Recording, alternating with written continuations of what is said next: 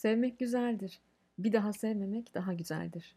Paul Geraldi Kuzeydoğu Hindistan, Nepal, Bhutan ve Bangladeş'te yaşayan Bodo halkı tarafından konuşulan bir Tibeto-Burman dilidir Bodo.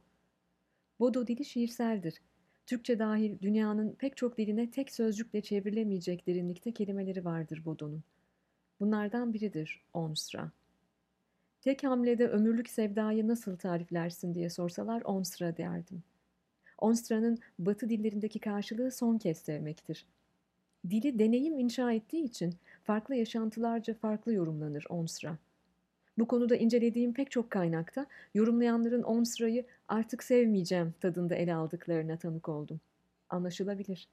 Kalbin kırıklık seviyesi manayı belirleyebilir. Gündüz Vassaf, yıllar önce yazdığı bir makalede Onsra'yı bir daha aşık olmamak üzere aşık olmak diye tanımlamıştı. Sanırım benim kalbimde rezonans yaratan tarif budur. Eğer sevmeyi bir koyup üç almak, kazan kazan bir ilişkiye yatırım yapmak, sen benim sırtımı kaşı ben de senin türünden bir karşılıklılık ilkesi olarak alanlardan değilseniz, sizin için de son kez sevmek olabilir onsra. Bir daha sevmemek değil. İkinci yeninin ele avuca sığmaz ozanı, bayan nihayetlere şiirler yazan Cemal Süreyya, Bodo dilini bilseydi, beşinci ve son eşi bir sen sana, bayan en nihayet demek yerine onsra sözcüğüne başvurur muydu bilmem. Ama onun eşlerine ve sevgililerine nihayet diye seslenme geleneği bana içinde son kez sevmek talebi olan bir adamı anlatır. Biliyorum, şimdilerde sevmek an meselesi, sevmemekte. Sevmek bir follow'a bakıyor, sevmemek bir unfollow'luk iş. Şimdilerde herkes herkesi seviyor, hiç değilse like ediyor. Oysa sevmek her yana yayılmış zulme, basata, yüzeysele, ortalama insana, tembele, vicdansıza, iflah olmaz kötülüğe, içinden hayat taşan bir aşkla cevap vermektir. Sevmek, kurallara uygun olanı gerçek, kalptekini rüya sanıp yanılanlara, fışkırırcasına damarlarımıza yürüyen, kalbimizi bir başka gövdede köklendiren bir aşkla cevap vermektir.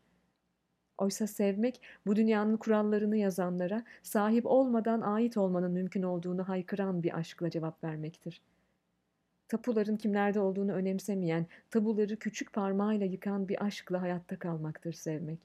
Onaylanmış bütün resmi yalanlara inat, bir imzayla kurulan, bir imzayla yıkılan kurumlara baş kaldırmak, çağın tüm vazgeçmişlerini yeniden imana çağıran bir aşkla cevap vermektir.